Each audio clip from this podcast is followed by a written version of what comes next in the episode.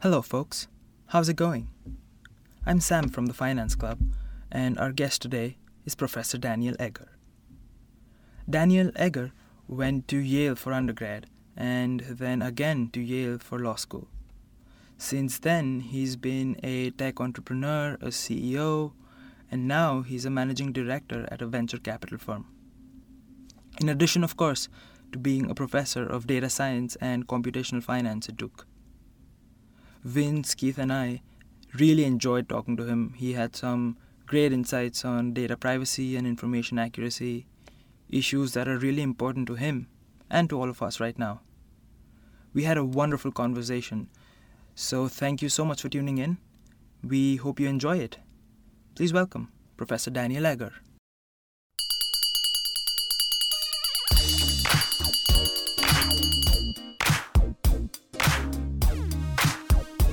Cash is king. Cash is king. All right, we're up. Professor Egger, thank you so much for joining us today. It's great to have you here. My pleasure. Uh, we also have Vince in the studio today. Hi, thanks for having me, Sam. So, Professor, do you want to take us through um, how you got involved with data and computers coming out of law school? Sure. How, how did that work exactly? Sure. So I got interested in data and computers while I was a law student. And it came about because I was a research assistant for a professor. And I was researching uh, the footnotes, which means all the relevant case law for different arguments that he was making in a uh, uh, article for um, a law journal.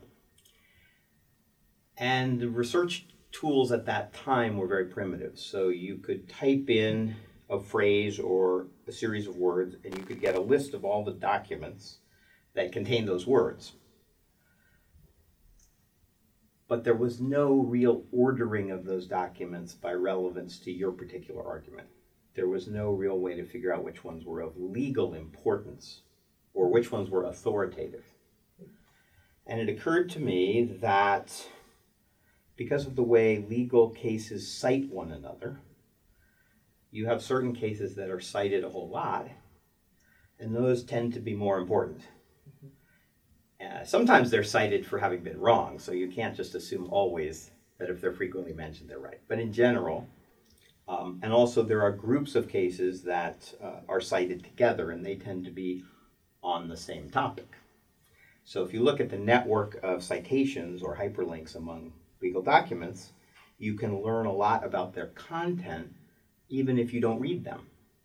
So you can treat the document as a kind of black box and just look at the network around it.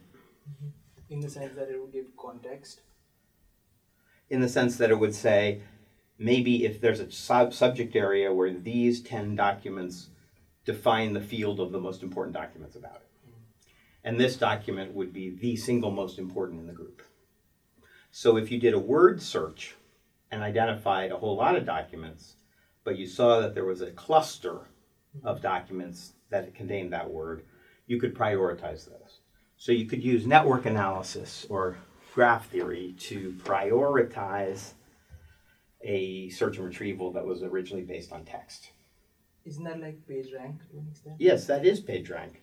And in fact, um, you can derive the PageRank formula from my original 1993 patent.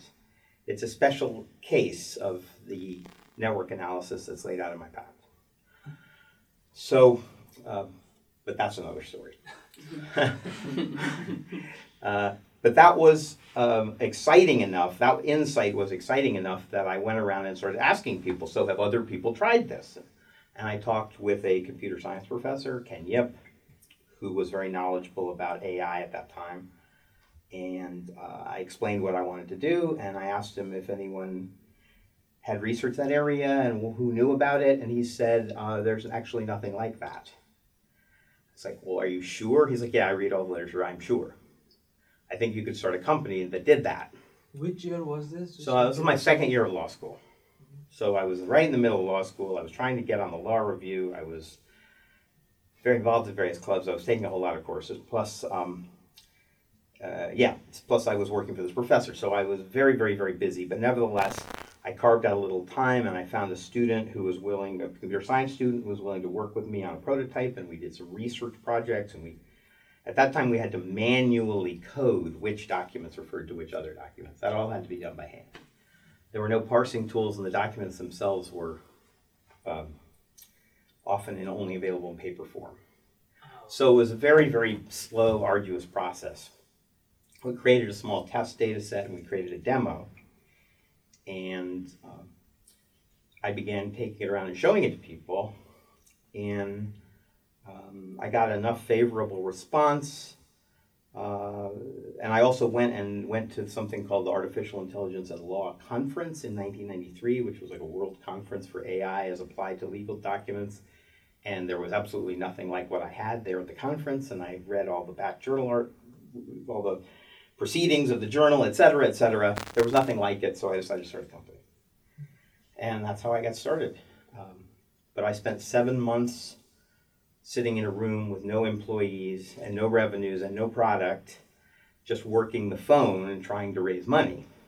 As a person who had never started a company before, had never seen a business plan before, and um, uh, had to somehow persuade people that this very abstract idea would result in really significant business value, right? So that was pretty challenging. And I did over 40 venture presentations before I found someone who was willing to invest in that. Uh, but I was stubborn and I was just determined that I was going to make it happen. That sounds an awful lot like how Elon Musk uh, worked with Zip2 back in the day. I mean, just sitting out of his office, making those calls, waiting for someone to get back. Yeah, there. Every entrepreneur at one time is just some totally unknown guy, and investors are used to having ninety plus out of hundred people who call them have ideas that either aren't very good or maybe are good but they can't execute on them, and um, and so you have to somehow overcome that fog and that noise and get noticed and get believed and be persuasive and none of which um, is obvious how to do. Sure. You know, now there are books. I found one book at that time. It was called Engineering Your Startup, and it was written for engineers. It was almost like an engineering management kind of text for mm-hmm. entrepreneurship. It was very unusual at that time. There were not the hundreds of books on the huge bookshelf at that time in the early 90s. No zero to one back then. No zero to one. No, no lean startup. None of that. Um, but I found that book very, very helpful, and it kind of explained how to write a business plan and why you needed a business plan, and who you're going to show your business plan to, and um, and uh, yeah, and and um, I'll fast forward about ten years, and eventually, um, the intellectual property, the patents from that company, got licensed to Google and Microsoft and AOL and others. Um, and and uh, and so it was a big uh, financial success for its backers and so on. But it took a long time. It took a long time, and I did other things in the meantime. Uh, it took a long time before people really recognized how uh, necessary this intellectual property was to internet search. Mm-hmm. So in the meantime, I was involved in helping other people with their startups. Um, I loved the way in which computers were getting less and less expensive. It was very exciting. So every year, computers would drop dramatically in price. Processing power got less and less and less expensive. And so things that in the textbooks they would say, theoretically this would be possible, but it's too computationally expensive and you can't do it. Those things kept becoming possible. And I realized I could make a whole career out of doing things that the previous year had been too computationally expensive, and people who had just who'd been to school had sort of had drilled into them mm-hmm. that won't work because it takes too much processing power. And that if I was just willing to kind of ride the wave, there would be new possibilities and new things that became possible every year.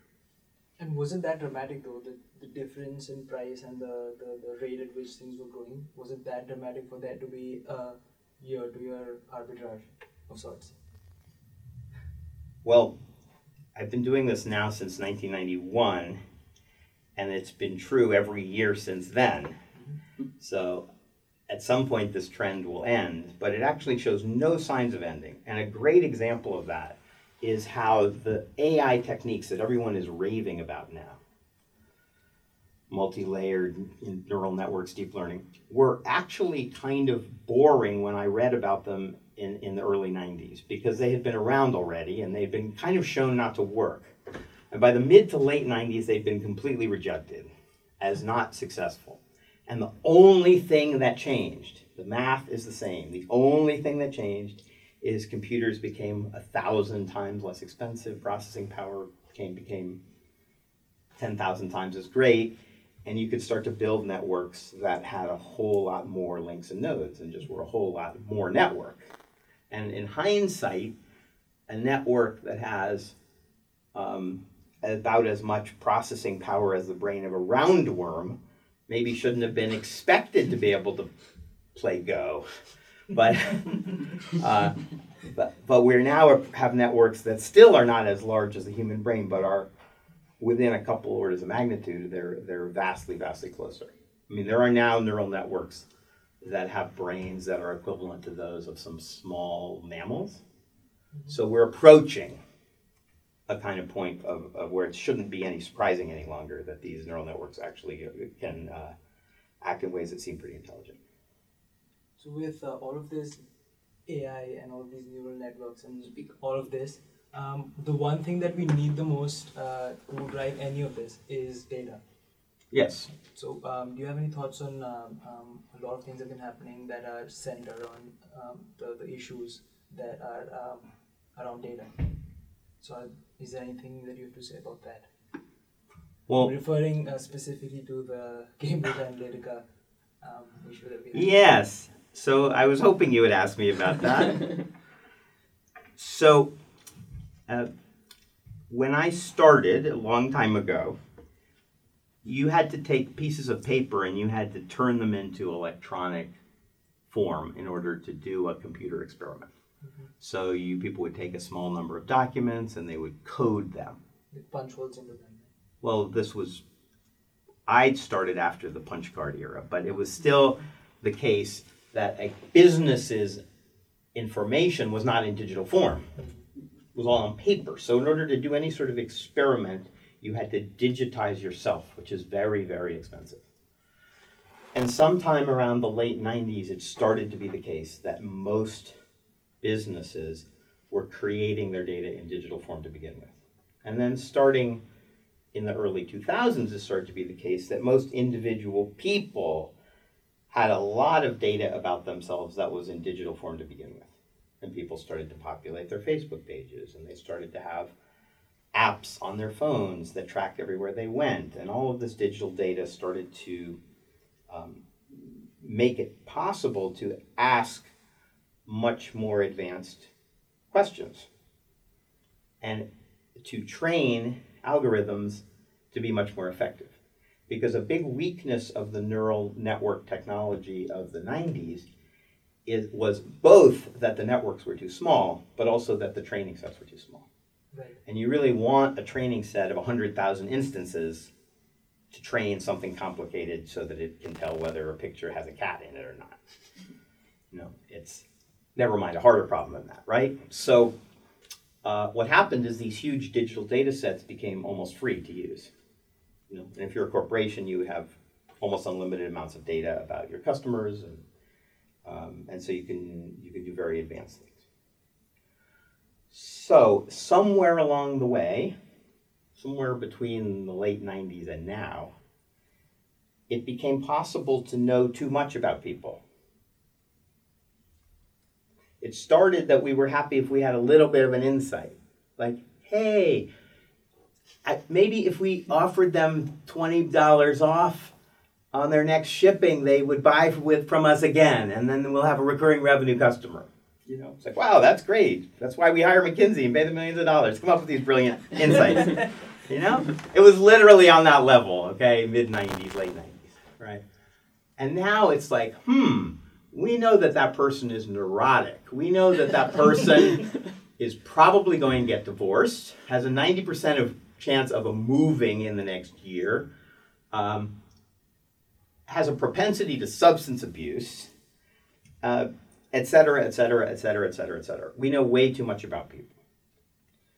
Um, so that the, the task of analyzing data to create insights about human behavior has gone from being a nice value added on the edge of business to being a rather frightening power at the very center of business. And we who do data science spent years just explaining what it was we were doing, often to people who did not care. Now, all of a sudden, we have the power to do bad things.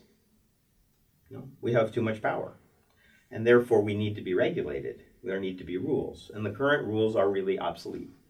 The judge that I clerked for used to say, um, well, so the Microsoft antitrust trial was going on in the courtroom where I worked, in the, Oh, the same court wow. building. So I used to go and listen and stuff. And, um, and, I, and the judge I clerked for was quite liberal. And so I thought that he would be sympathetic to the idea of breaking up Microsoft. So one day, I, it wasn't his case. So one day I asked him, So what do you think about that? And he said, Well, you know, you can't put shoes on a galloping horse. Like, okay, what's, what exactly do you mean by that? I don't remember reading that in my law books, but okay. What he, what he meant was um, the law moves slowly, and it requires time to figure out how to create legal rules that don't have unintended consequences. And so the way that Microsoft had come from nowhere to have this monopolistic position in operating systems, it had happened so rapidly that antitrust law had not evolved to be able to really fit the situation. And the truth was that it was a very blunt instrument to try and deal with Microsoft.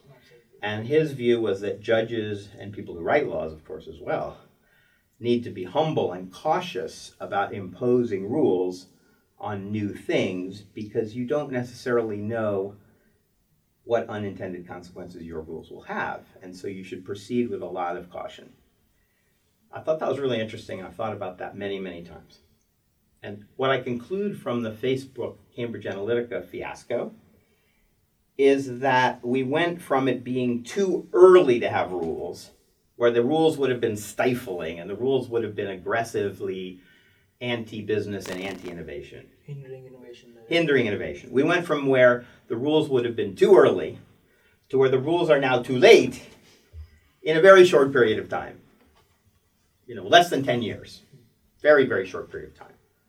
Um, and that happened so rapidly that um, now it's hard to remember a time when Facebook was just a tiny little company struggling to establish itself. And people investing in Facebook were considered a little bit reckless because how's Facebook ever.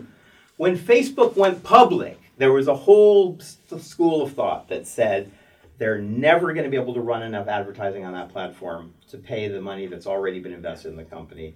Stay away from that stock. And you can go and you can read analyst reports at the time saying this is not a stock you want to invest in. And what year was this when they went public? 2007? 6? When they went public, Yes. I think it was 2010, closer to 2010. Something like that. Right. As recent as 2010. Right. So when you look back and you say, well, they did these rather reckless things in 2011, 12, 13, 14, eh, the verdict was still out on whether they were even going to su- survive and succeed as a business. They clearly were something a millions and tens and hundreds of millions of people like to use, but whether they were going to generate the revenue they needed was not at all obvious. So it's easy to pose back, think back and say, why didn't we have more rules? But the reality was that all, it's only become obvious in hindsight. In hindsight, is 2020. Yeah. And just saying it was 2012, so that's like 12. six years. Yeah. Right. That's Right. So when, um, Thanks, Jamie. yeah. So, so the Cambridge Analytica story is, for those who don't know the details, is that Facebook had a an API that allowed companies or individuals who wrote applications that ran on Facebook to ask for permission to access people's contacts and other data allegedly, in order to make the app run better and allow it, for example, oh, you can invite your friends to play this game with me.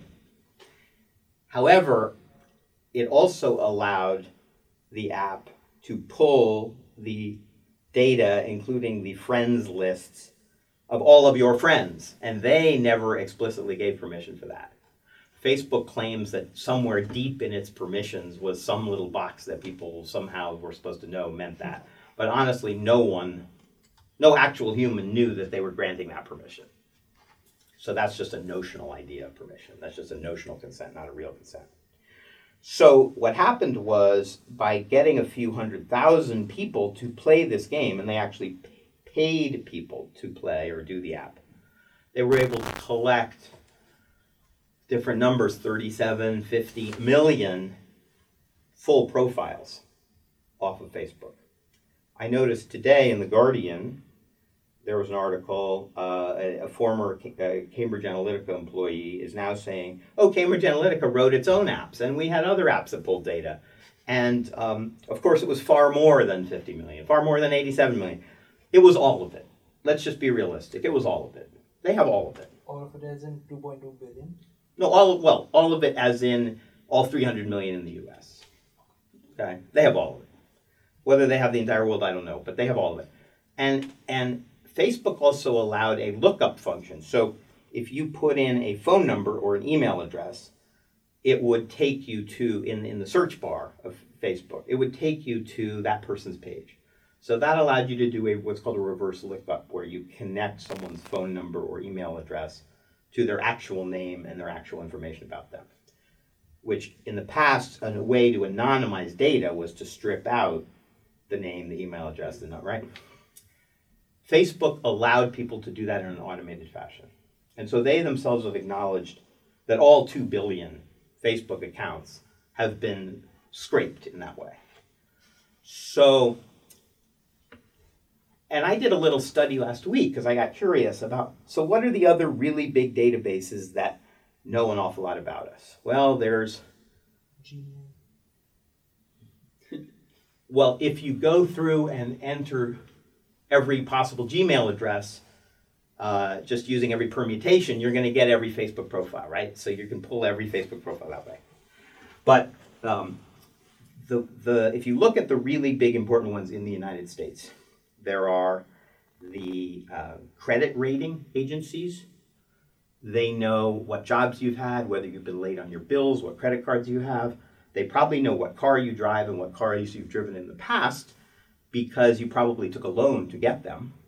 So you needed a credit score to get that car loan. And interestingly, the Trump campaign found that owning an American car was one of the best indicators.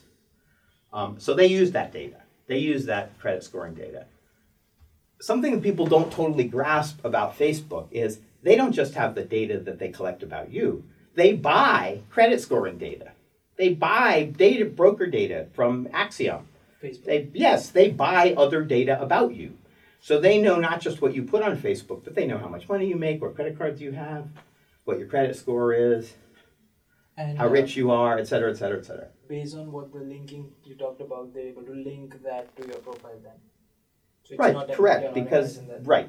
Yeah, also the phone number allows you to look up someone's physical location, which allows you to identify with probabilistic accuracy, but 80% accuracy, their street address, which you can then link to public records of properties to find out if they're a homeowner, how much they paid for their home, et cetera, et cetera, et cetera, et cetera, right? I mean, the power of linking these data sets. But here was the point I was going to make. The credit scoring data, like Experian, the data, the data broker data like Acxiom, the uh, U.S. government data on 22 million people who um, have filled out a full what's called SF86 form. If you if you have any sort of security clearance with the United States, you work in the State Department, any anywhere that's even semi, um, potentially you might need to be shown something that's secret. Then you need uh, to fill out an SF86 form. On this form, you have to give every job you've had, every foreign contact you've had, any issues you've had with anything that might disqualify you, like criminal records, substance abuse, et cetera, et cetera, et cetera. Um, that was all stolen. So 22 million SF86 records were stolen. Credit scoring data was stolen. Um, data uh, in 2010, there were a, was a stolen database of 191 million voter records in the U.S., with basically all voters in the U.S. with their street address and party affiliation and so on. So if you think about what's already leaked or been stolen, it's possible to assemble a complete comprehensive view of every aspect of our lives going back 10 years. But that is in the hypothetical, right? Hmm? Someone with access to all of this would, in theory, have a It- very clear picture of what you are as a person. And if you choose to believe that no one has done so, you are free to believe that, but I think that would be very naive. Uh, because has also been some degree of organization and consistency to these break ins and thefts. People have targeted the highest value uh, sources of data and they've, they've uh, figured out how to link them together. Okay. So, where that puts us is that Cambridge Analytica just drew people's attention to a problem that wasn't caused by Facebook, that can't be fixed by Facebook, that really would exist if there were no Facebook, which is that it is very easy now to de anonymize data about us. So if we've bought medicines and we have a health insurance company, oh, that data is protected by HIPAA. Yes and no. It can be sold in anonymized form to people who want to market, and it can be de anonymized using something called a probabilistic join, which, if you go on the Oracle website, they have extensive seminars on how to do de anonymization through probabilistic joins. This is a perfectly, apparently, legitimate area of data science nowadays. Um, so, this is the world that we live in. We live in a world where all of these data are linked together and everything about us is known, and we have no privacy left. So then the question is, okay, what do we do about it?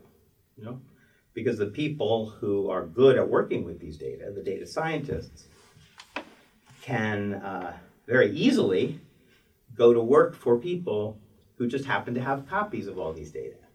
And if they don't ask too many questions about where the data came from, um, they will have godlike powers to identify people for every possible purpose, legitimate or not.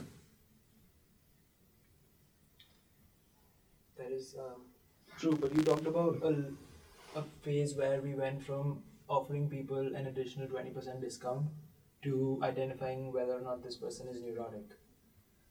Where would you say we crossed the line? And what, according to you, is the line? Well, there right now the legal lines are unclear. It appears that most of what has been done is not illegal, meaning under U.S. law it's not illegal. In the European Union, starting in May 2018, they have a new privacy regime that they've been working on for several years. And under their new privacy rules, much of these behaviors will be illegal. However, it's very difficult to um, go back and, and there's no time machine to go back and recover what's already been lost. So even though legitimate legal operations can't do this, there's very easy workarounds for those who are willing to cheat. Okay, and in the U.S., I think pretty much everything I've mentioned is essentially not either not illegal or it's not clear who would enforce any rule against it. It's in a gray area. So we obviously need stricter rules. And I have some thoughts about what those rules might be, um, but um, I have some thoughts about what those rules might be. But we're going to have to see as a society where people come out. Jump in with a question. Do you think right now, like the U.S. Congress is prepared and knowledgeable enough to start regulating this industry? Like, obviously, there's a clear need to, but Well, I hear the snickers of laughter in the studio. That's only because uh, there were a lot of videos going out that Yeah. uh, showed us specific instances where the people asking questions. like, how do you make money, Facebook? Questions Yeah. like that? Yeah. Yes, or like, it's a series of tubes, this internet thing. An sending email emails on Yeah. WhatsApp. Yeah. but Yes. even beyond that, Yes. like, So, yeah. yeah, I mean, the answer is that all these senators and congressmen have people working for them who are in their 20s. They all have people who just graduated from top law schools, many of whom have undergraduate technical degrees. Mm-hmm. So they are capable of getting the information that they would need to regulate this. They they don't understand it well enough yet to be worried enough to care. They're just starting to realize, oh, this this is a monster. We've created a Frankenstein's monster. We created this and we ignore it at our peril. They're just it's just dawning on them. You know? Give them another two or three years and they will they'll be scared. What what they allowed to happen. I had a question as well. Um, so you mentioned this would have happened even without Facebook. So do you think Facebook is just a scapegoat for other companies as well, other tech? Because even Twitter, even Google, I mean, Google search, uh, you know, they have that search feed on your phone now. Twitter basically does the same thing. Are they just playing the game worse than Facebook? And is Facebook like being made to pay, or do you think Facebook should be held accountable? Well, I think that Facebook has been the most successful at intimating its way into our personal lives. So the average person in the US spends 50 plus minutes per day on Facebook. And they're interacting with their friends, with their relatives, with their children. They, they feel like this should be some kind of safe garden, like some kind of playground. And so to find out that it's actually a battle zone where hostile governments are trying to poison their minds is disturbing, to put it mildly. You don't go on Google and expect them and to be exactly your friend. They're more like, oh, they're going to point me to things, and I'm going to have to use my own judgment which things to go look at. You know, what I mean, so there, I think people approach it a little more, uh, in a little more detached, irrational way, so it doesn't disturb them as much. The power that Google has in prioritizing what you see is just as dangerous as Facebook's power. Um, and if, and there have been recently, uh, there was a research study that if you uh, on YouTube, which of course is owned by Google, um, if you begin to click on links that they provide, within two or three sets of links, you'll be brought to the most extreme kind of conspiracy theories on any topic. And you can quickly go from, hey, I want to know about moon landings, to having an entire page of videos saying that the moon landings never happened. Try this for yourself. And the reason for this is because YouTube is optimized for time spent looking at videos, not how much you learned and how quickly you got the answer and moved on, right? So um, those type of man bites dog kinds of stories tend to be stickier and people tend to be pulled into them. And suggestible people tend to spend hours you know going down the rabbit hole. So um, youtube has become through its algorithms um, perhaps unintentionally very very easy to game and very destructive potentially so um, and the google feature of breaking news is also quite easy to game so there have been a number of studies of uh, again, fake news being in the top two or three items in a Google search within hours of a big event happening. So, um, yes, they are potentially just as bad. And Twitter, in a way, is even worse because they allow bots, they allow false. Facebook has a huge problem with fake profiles. But Twitter almost encourages them because their APIs allow you to set up bot like personas for corporations or individuals in unlimited numbers, which can then respond automatically to other people's tweets and other people's comments and just fill the entire ecosystem with pernicious noise. So, um, Facebook is just, it's just happened to be the one that was easiest to understand as uh, people felt that their trust had been breached. Uh, but when they take a cold hard look at all these others, they they they should understand that it's a um, while there are variants on the theme, you know they are really all um, they're all involved in algorithmically holding our attention in a way that is potentially dangerous. just to come back to Twitter, when you talked about the bots that um, their their API allows to have, um, there was this really good article on uh, Bloomberg. Uh, it was called "How to Hack an Election." It was uh, it talked about this guy called Andres Sepulveda, who has uh, he claims and he tells his story in this article. He claims that he's rigged elections throughout Latin America, Colombia, Mexico, um, Venezuela, and that's his thing. He's Mhm. hired by governments to Mhm. do that, Mm-hmm. and his primary uh, weapon is Twitter bots. Mm-hmm. Mm-hmm. Well, one one of the reasons why um, uh, bots are so powerful is something called social proof, which is a psychological theory, which there's a lot of evidence for, which says that people have a very strong tendency to believe what those around them believe, to want to bring their own thinking into accord with the overwhelming majority of people around them. And people have done experiments where they've had two lines, and one is obviously shorter than the other, and they'll have a room full of people saying, "Oh, those lines are the same length." And an innocent person comes into that, and pretty soon they're like, "Okay, I guess they're the same length," They- because they're up against the crowd.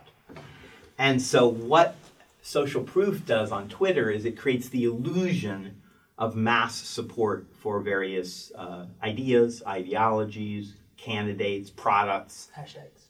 and people think, oh, if everyone else believes Pizzagate, I guess it's true.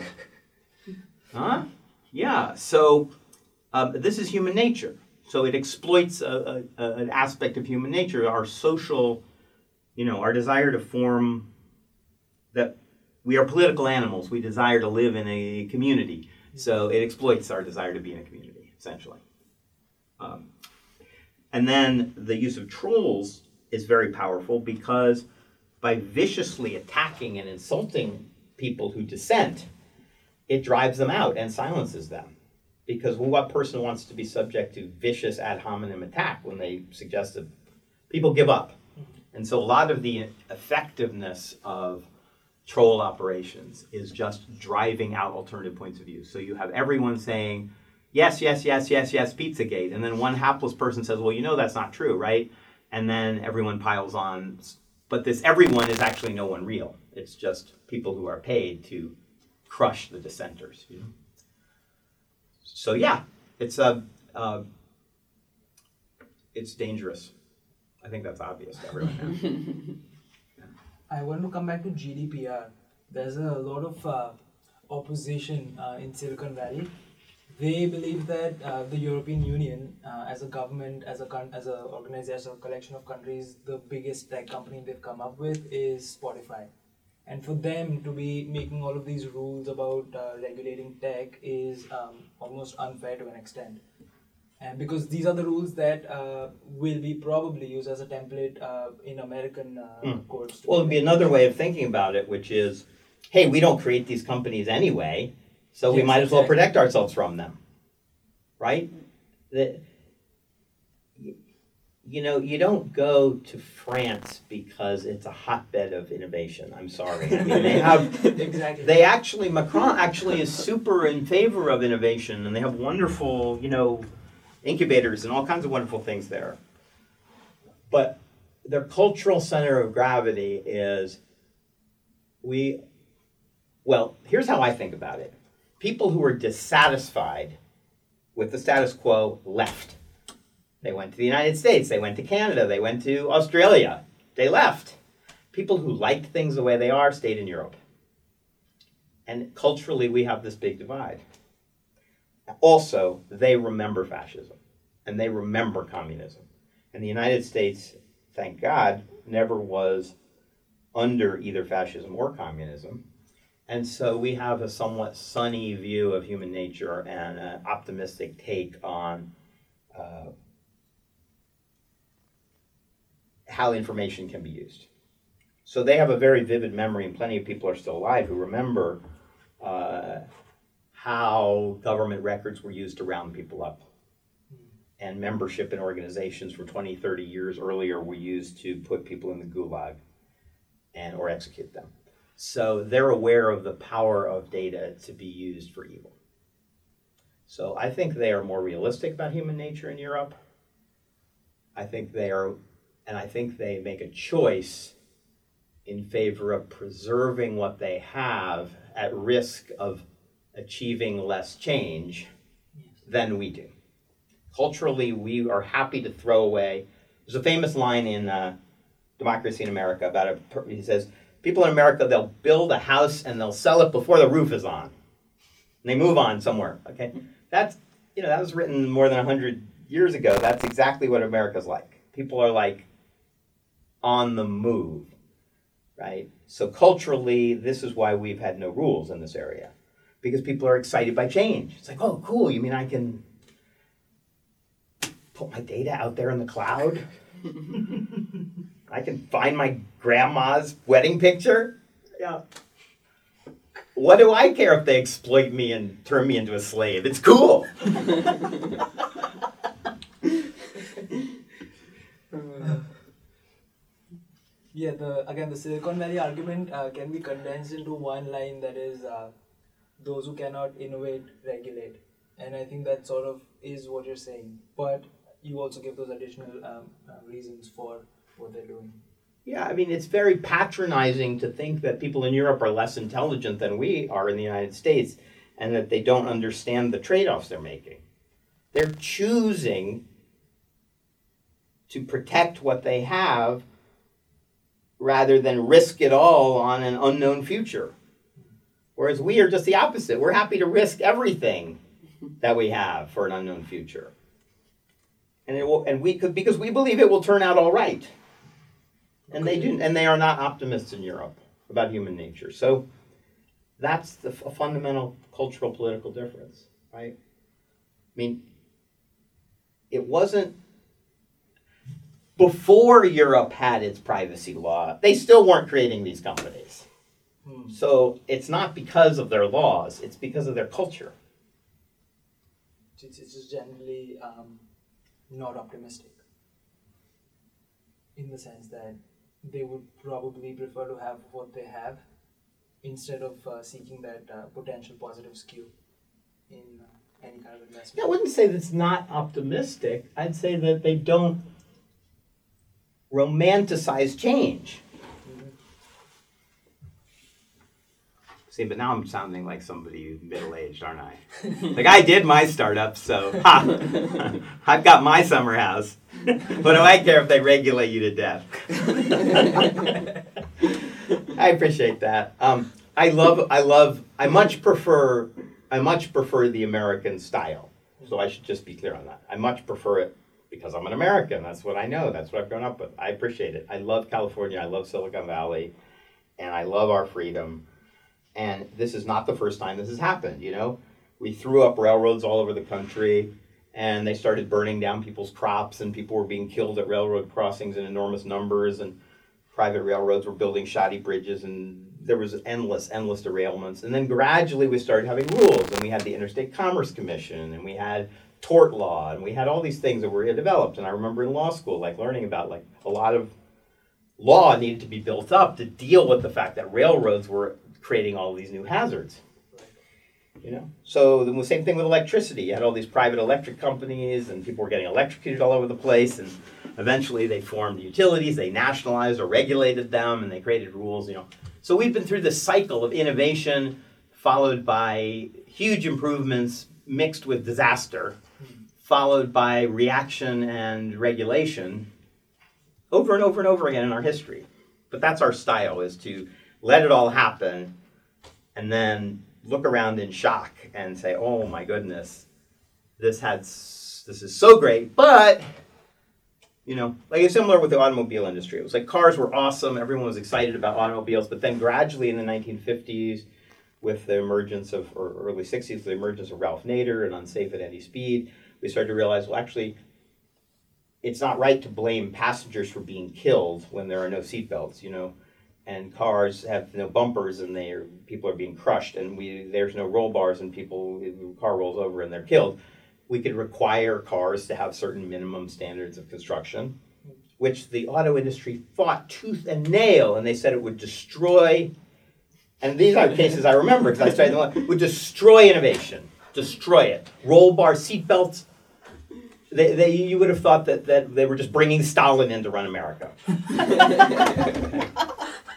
so yeah so i remember that very well from studying it i was little but you know i wasn't yet around when that whole debate happened, but uh, you know where we ended up was cars are still can still be very profitable for companies that build good ones that people want, and they're incredibly much safer. So there was a kind of battle lines were drawn, and eventually a compromise was reached. So same thing will happen. We will still have an internet, and we'll still have freedoms to do things on the internet, um, but we'll have some safeguards against the dangerous forms of abuse that have emerged in the last few years. I just realized that we did not touch upon uh, fake news and just information accuracy in general. Yeah. So that is one of the key problems, yes, and I would say the uh, reasons for that would be similar to what we've discussed. Yes, so so I was reading let me tell you a story. In 1987, I was working as a journalist. And I had just been studying in Germany, so my German was pretty good. And a reporter came to me and he had a story that was had been published in an East German newspaper which said that the AIDS virus had been developed by United States biological weapons facility in Fort Detrick, Maryland. and he was asking me to, to help him evaluate whether this might be true or not. And I explained to him, obviously, I didn't know it wasn't true, but I explained to him that this particular journal was published by the Communist Party of East Germany and was extremely unreliable on lots of other things. And I said they've said this, which wasn't true, and that was wasn't true. This. So in context, you might be very skeptical of the source. Just this week, I read an article which I never found at the time. Uh, it was a report in 1987 put out by the State Department on the way in which the lie that the U.S. created AIDS was promulgated. It started with an anonymous letter to the editor in a newspaper in India, that newspaper being the organ of the Communist Party of a region in India. So it was an inside job, essentially.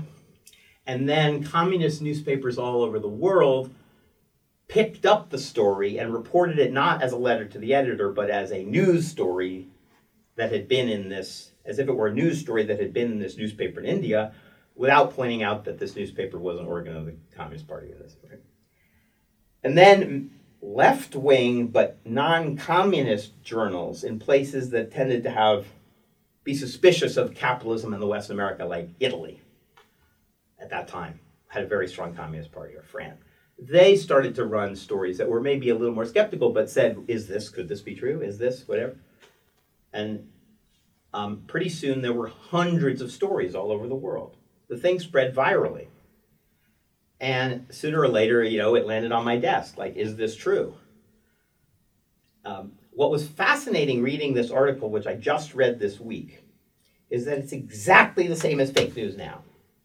Same mechanism, same viral distribution, same planting it one place, getting other places to pick it up.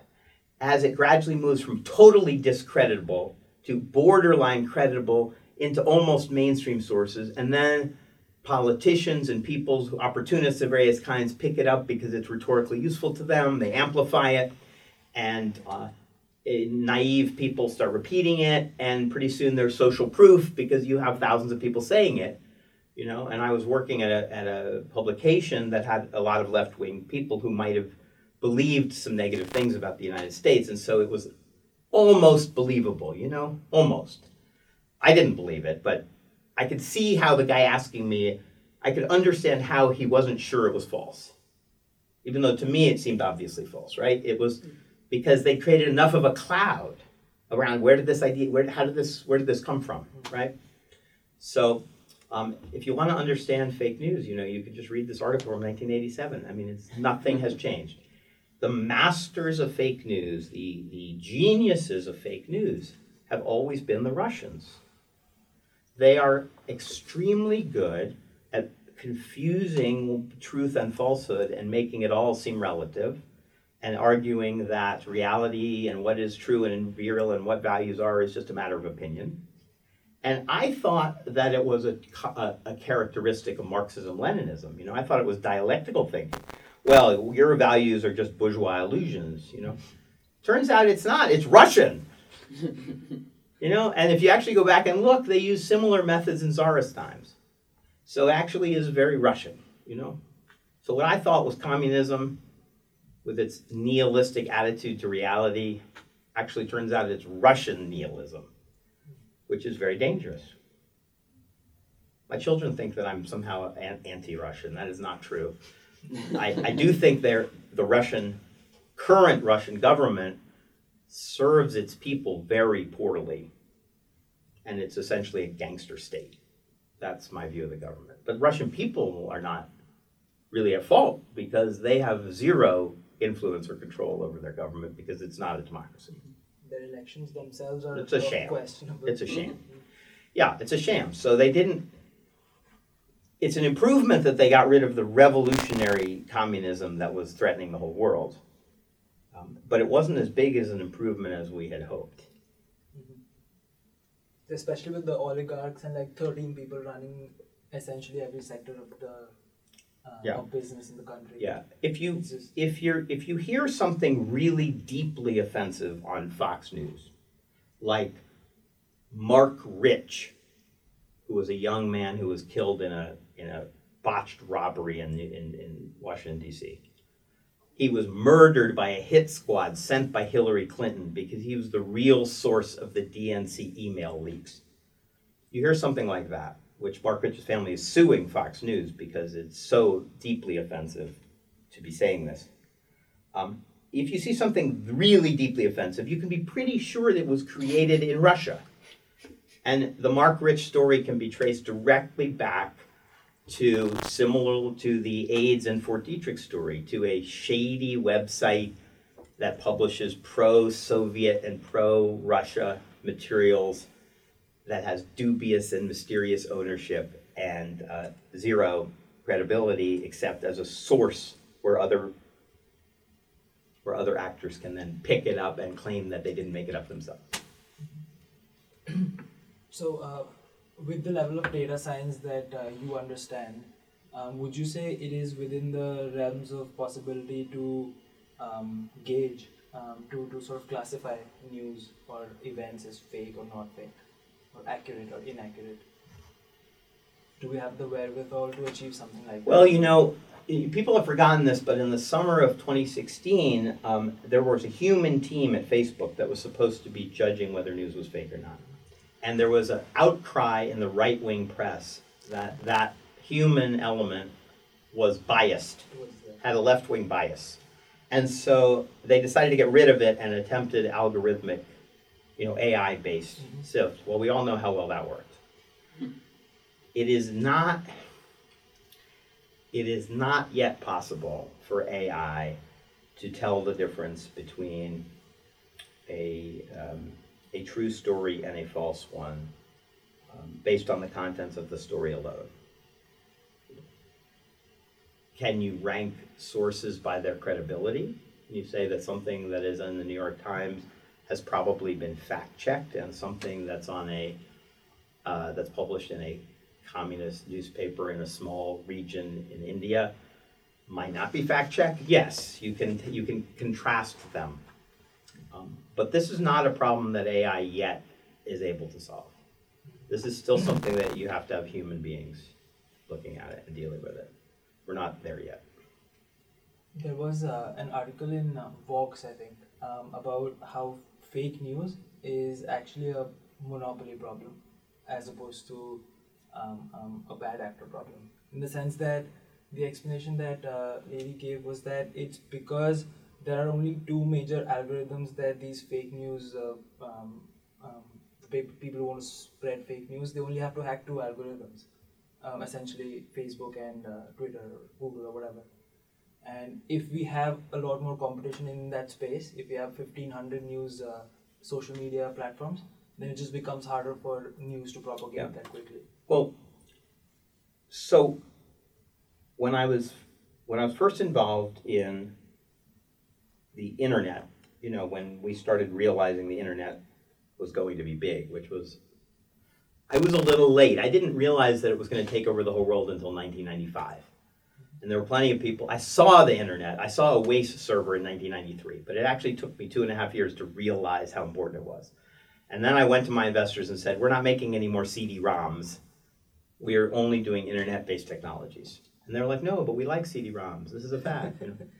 So um, they were a little farther behind, you know? But then, like, three years later, they apologized to me. So, but the point is that um, what we thought was going to happen is, you know, let a thousand flowers bloom. That the beauty of the internet was by lowering the capital cost of reaching people, you no longer need a giant printing plant. You just need like a Apple word processing program, you know, that there would be so many more voices and so much more diversity of product offerings.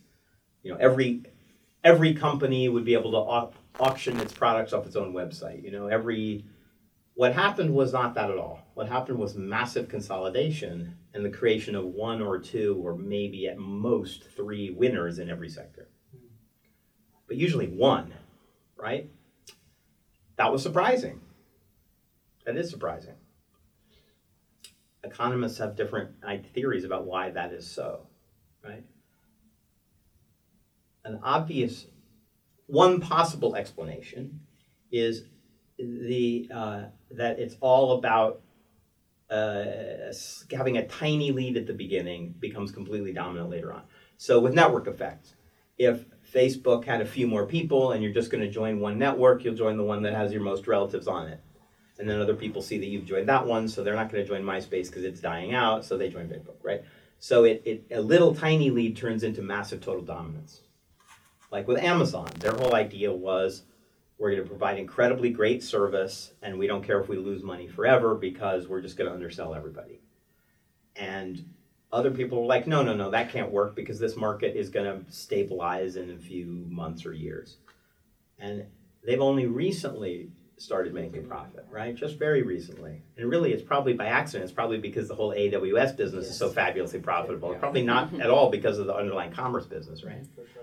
So, but their insight was if people get used to coming to us and we sell more, then we can have lower prices and then they'll come to us more and they'll get used to it, and they'll become conditioned and so on and so forth, and that that tiny advantage now, however much money we need to lose, is worth it.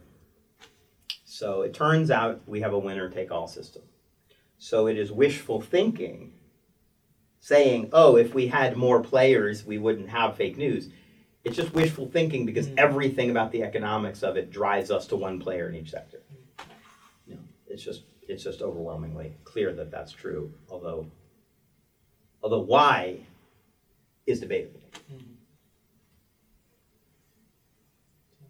So, earlier on, going way back now, you mentioned that you have some idea of how the government should go about regulating these problems. Do you care to voice your opinion?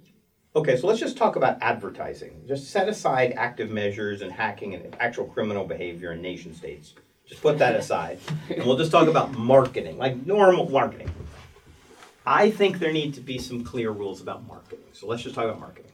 You should not be allowed to market to young children at all. You shouldn't be allowed to keep data about children, you know, at all. Currently, the rules are not enforced. There are rules that say you can't keep data on children under 13, but there's no mechanism to keep children under 13 from using the apps and sites Yes. and then their data are gathered. So millions of children's data is gathered illegally, but we don't enforce those laws. That needs to change. There needs to be a, a sunset provision. So, like when you turn 18, you have the opportunity to see your data and delete it.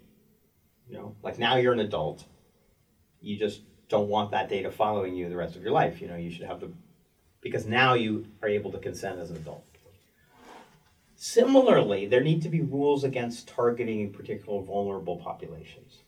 Right now, you can create any demographic you want. So I can target housewives in North Carolina who make less than $25,000 a year, but I can also target um, people who have been at least once in a drug rehab program who are currently unemployed. There is no law that says I can't market those people things that are bad for them. right? So that's wrong. It's wrong to allow demographic targeting of uniquely vulnerable populations, whatever that demographic is. Then there's a more subtle thing, which is the use of metadata to target people at uniquely vulnerable times. So, for instance, I want to target people who are about to get divorced. I want to target people who just found out they have a terminal illness. I'm going to sell them some crazy quack cure, you know. Go to Mexico and eat apricot pits because this worked for someone. Uh, there are many, you can think of many, many ways in which individuals are vulnerable. Hey, your child just got arrested.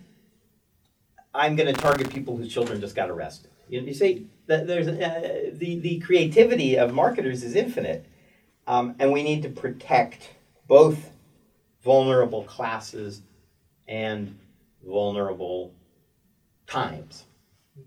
Right. So both. Um, for instance, it should be illegal to target people because they have mental illness. The gray area is should it be legal to target people because they're suggestible?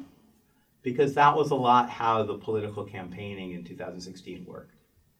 People who are have been shown to believe things that are obviously not true were a core constituency for the um, Republican campaigns And uh, not just the Trump campaign, but that was actually a very clear strategy. So, um, someone explained it to me as the Nigerian, uh, the Nigerian prince scam, which is here's a great. Th- this is very insightful. Is that so? The reason why the pr- Nigerian prince scam has a lot of typos in it, even though English is the national language of Nigeria, and there are pl- universities there and plenty of educated people. The reason why it comes with typos is because they want to weed out people who have natural skepticism. So they actually want it to be an extremely sh- weak pitch so that the people who respond have already been pre screened for vulnerability and suggestibility. Yeah. So, and is it uh, possible to tell that with data? Who's more suggestible? sure. Yeah, absolutely. Because you send people a piece of fake news and they like it. And you say, hey, like this, send this to your friends. Oh, yeah, Pizzagate, that sounds believable. Well, see, now I know you'll believe anything. So you're vulnerable in lots of different ways. Um, so, yeah, so that, these are some of the rules that we need. You know. And the other thing that has to happen is we have to stop allowing um, content that that is produced by anonymous corporate entities. So what we have now is if I have a shell corporation in Turks and Caicos, say, and it forms a shell corporation in the Seychelles, and it forms a shell corporation in Panama, that corporation, if it is if it owns a corporation registered in Delaware, under Facebook's new rules, can buy political ads without any further investigation because it is a U.S. It is a it is a U.S. person. Okay, that's a problem. It's a long tradition in Anglo countries, U.S. and U.K., to allow anonymous corporate ownership. We need to make an exception to that for uh, toxic content that's entering the, the, the ecosystem of the web. I, I think that's the only way we're going to ever deal with these problems. How do you verify that a company isn't collecting this data anyway? Like if in the instance you make a law saying you can't record any personal information about children. No, no, no, no, no, no, no. What I'm saying is that it, you have to judge it by the targeting. So Okay. if someone, if an ad comes in that's obviously aimed at young children, Mm-hmm. then this is something the Federal Trade Commission could do now, but they just don't enforce these rules. But they could say, we're subpoenaing you because it appears that the only way you could have sent that ad is if you based your demographic targeting on data about young children. Like that, right? So, yeah, so what there needs to be is there needs to be a system of, like, kind of like how the Nielsen ratings had, you know, had different televisions all over the country and all different demographic groups. There need to be monitoring by uh, regulatory agencies of what's popping up in the feed of young children, what's popping up in the feed of African American housewives in Michigan. It, the, the power of micro targeting is that there's no shared debate about whether something is true or not. You can just show it to one person, you know. And Facebook allows you to show an ad to one person if you have their email address. You can buy the ad to show it in one person. So I read a great article about a guy who's who pranked his roommate by running Facebook ads that were written No. to mess with his roommate's mind. Yeah, absolutely. I need some insight on that. I have to wasn't mess with- I have to mess with my roommate's mind. So yeah, so that's that's so. Um, I'm not proposing a comprehensive regulatory scheme. I don't know all the answers. I just think there are obvious. Um, there are obvious problems that need to be solved one way or another through some combination of self-regulation, state and national regulation. You know, and ideally, the best way to solve these things would be by having um, uh, norms that were enforced internationally, because the internet's everywhere, right? So Exactly. um, ideally, we'd have, uh, you know, as we try to do with things like intellectual property rules or rules for banking fund transfers. You know, there's all these international Standard. standards, and we need we need rules around what is and isn't permissible for marketing as well. yeah. It's almost a shame we have to end this episode actually. This has been brilliant. Thank you so much, Yeah, Professor thank Egger. This was uh, fantastic. Good, my pleasure. Hey guys, just wanted to thank you for listening to this episode of the podcast. This podcast was produced by the MEM Finance Club in conjunction with Sal Mascarenas. We want to give a special shout out to the MEM PDC. Also, all rights are reserved, so please don't try anything funny. I will see you here at the next episode. Please remember bulls make money, bears make money, and pigs, you know what happens.